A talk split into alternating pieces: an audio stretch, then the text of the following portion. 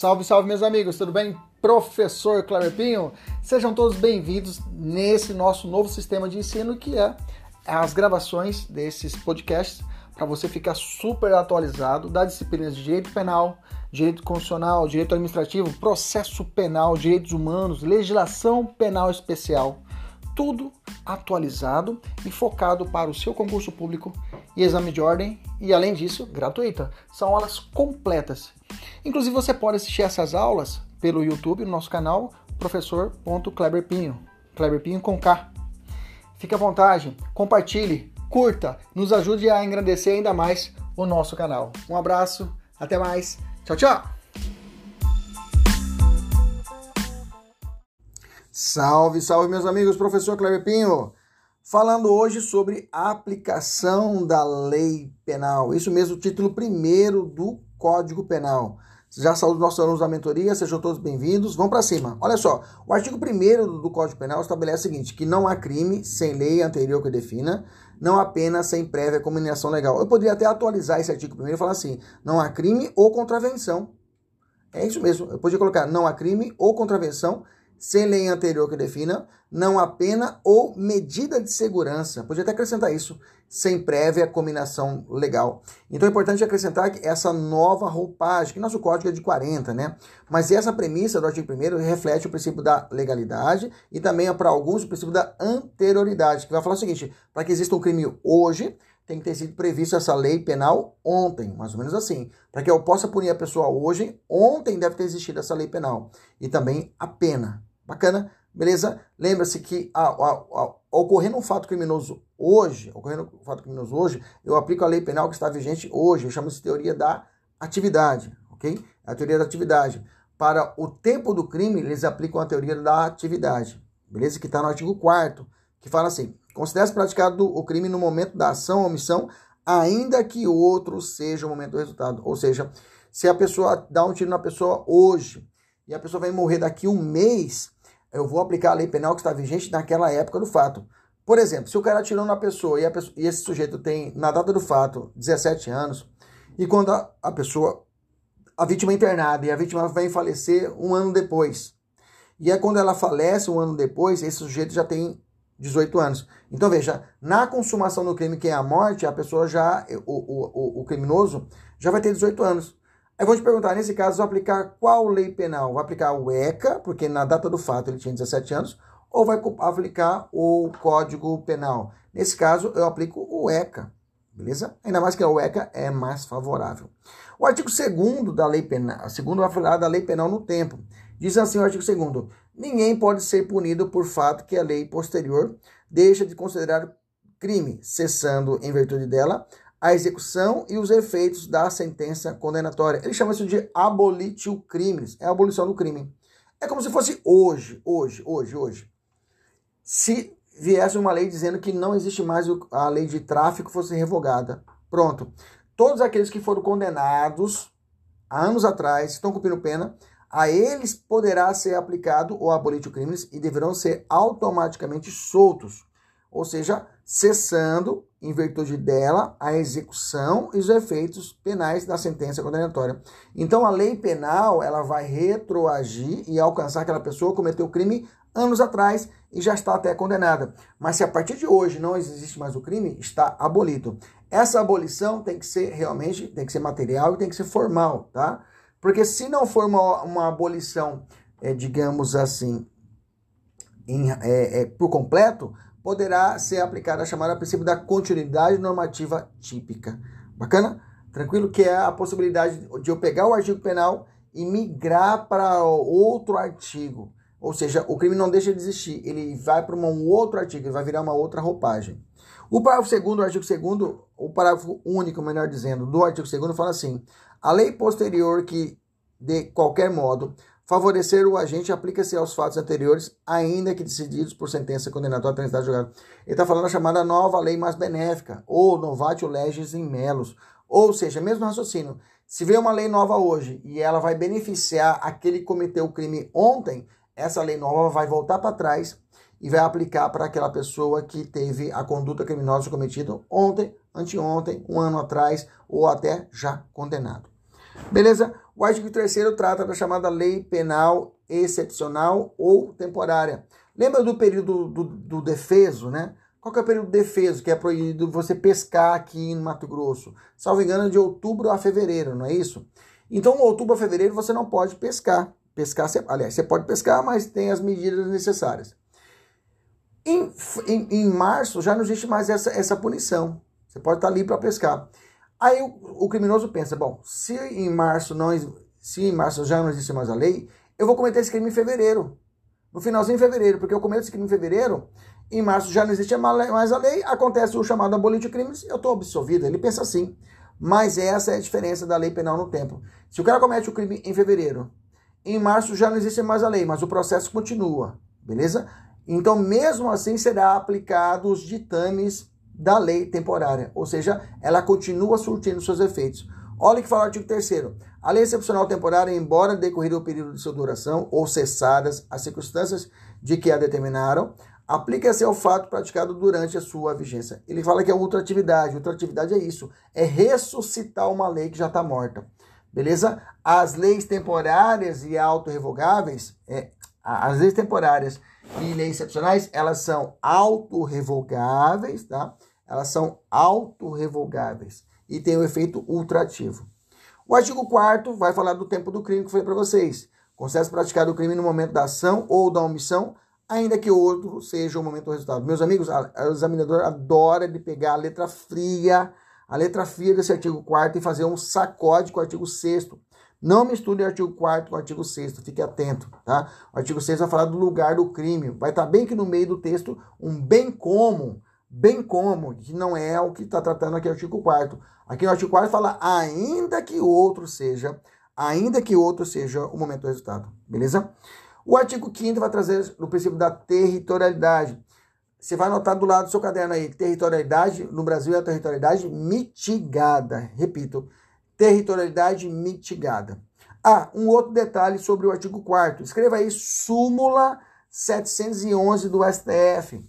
Súmula 711 do STF, que vai tratar dos crimes permanente e continuado, que é uma exceção a essa nossa regra do artigo 4 Escreva no seu caderno aí, súmula 711 do STF, exceção à regra do artigo 4 o artigo 5 então traz o chamado princípio da territorialidade mitigada. No Código Penal você não acha esse nome, só acha territorialidade, mas o princípio é territorialidade mitigada ou reduzida. Por quê, professor? Olha o artigo 5 fala assim: aplica-se a lei brasileira. Beleza. Vírgula, sem prejuízo, ou seja, pode ser que aconteça de eu aplicar outra lei que não a brasileira, sem prejuízo de convenções, tratados e regras de direito internacional, ao crime cometido no território nacional. Então a regra é, eu cometeu o crime no Brasil, eu aplico a lei penal brasileira.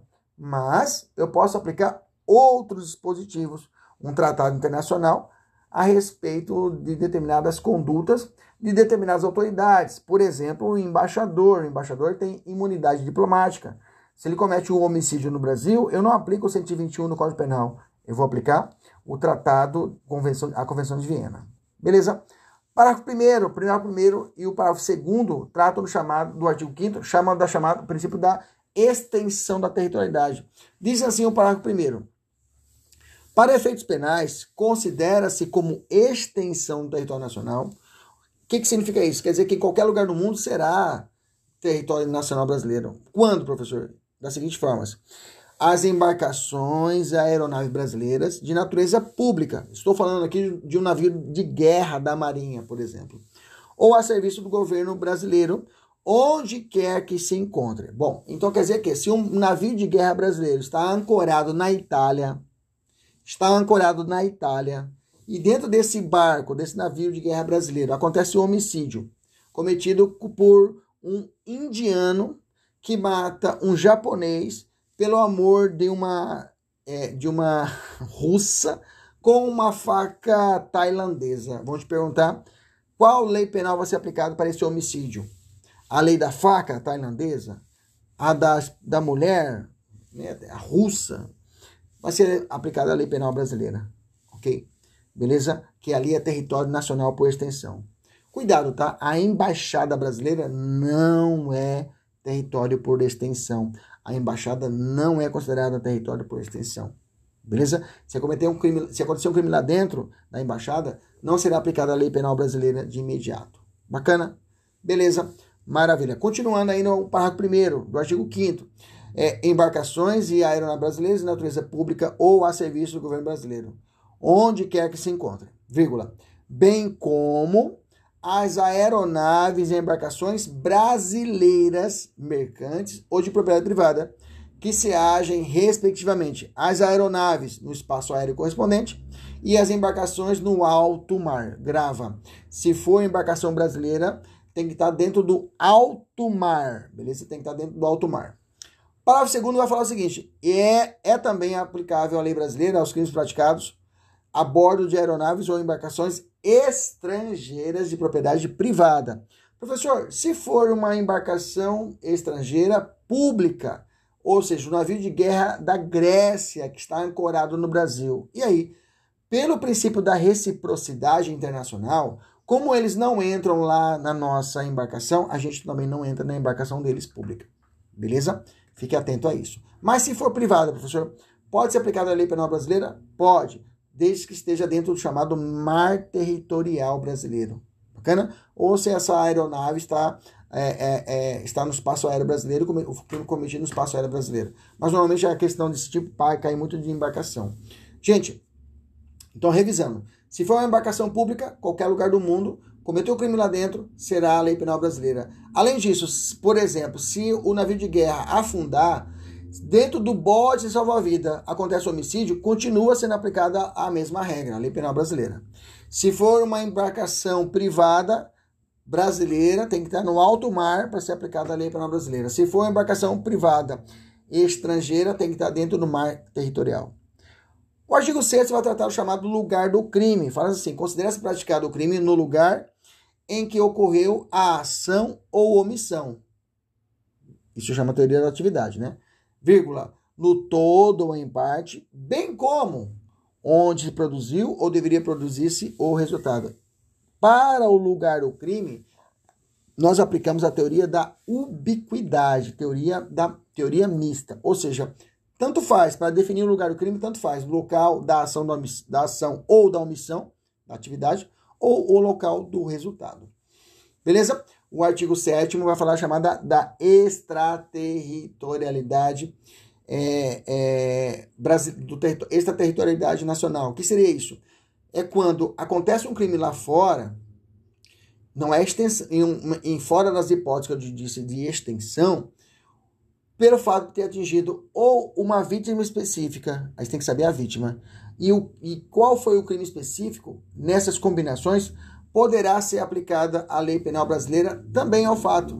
O sujeito pode ser punido no exterior, mas também poderá ser responsabilizado aqui no Brasil. Por exemplo, o cara comete um crime contra a vida do presidente da República, ok? Lá fora, tenta matar o Bolsonaro. Esse criminoso vai responder penalmente lá naquele país e depois ele vai responder aqui no Brasil também.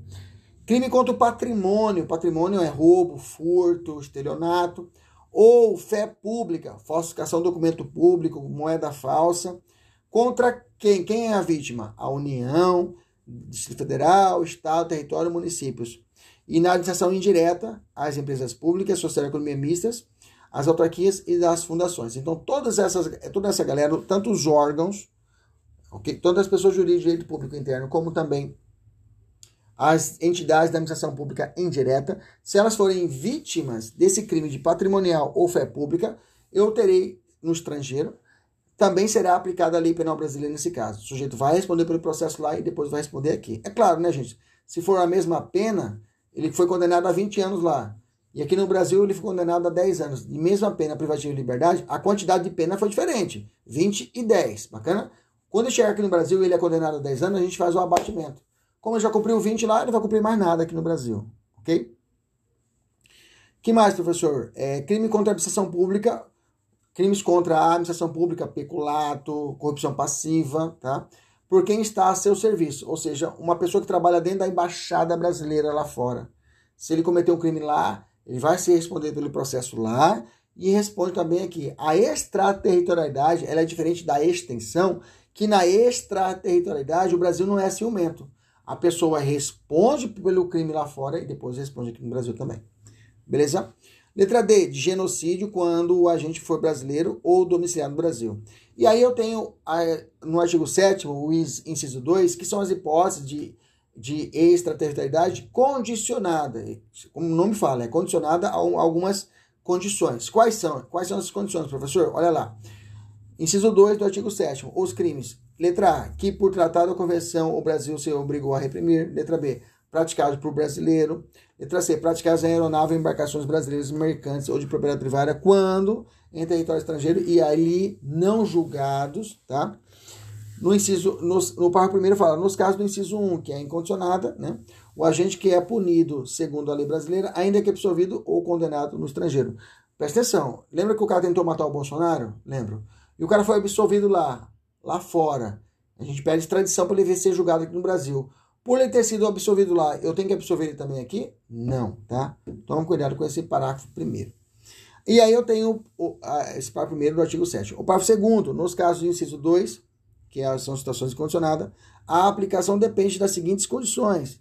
Letra A, entrar o agente no território nacional, ser o fato punível também no país em que foi praticado, está o crime incluído entre aqueles que, pelos quais a lei brasileira autoriza a extradição, não ter sido agente absolvido no estrangeiro ou não ter, é, a, a, não ter ali cumprido a pena, não ter cumprido a pena.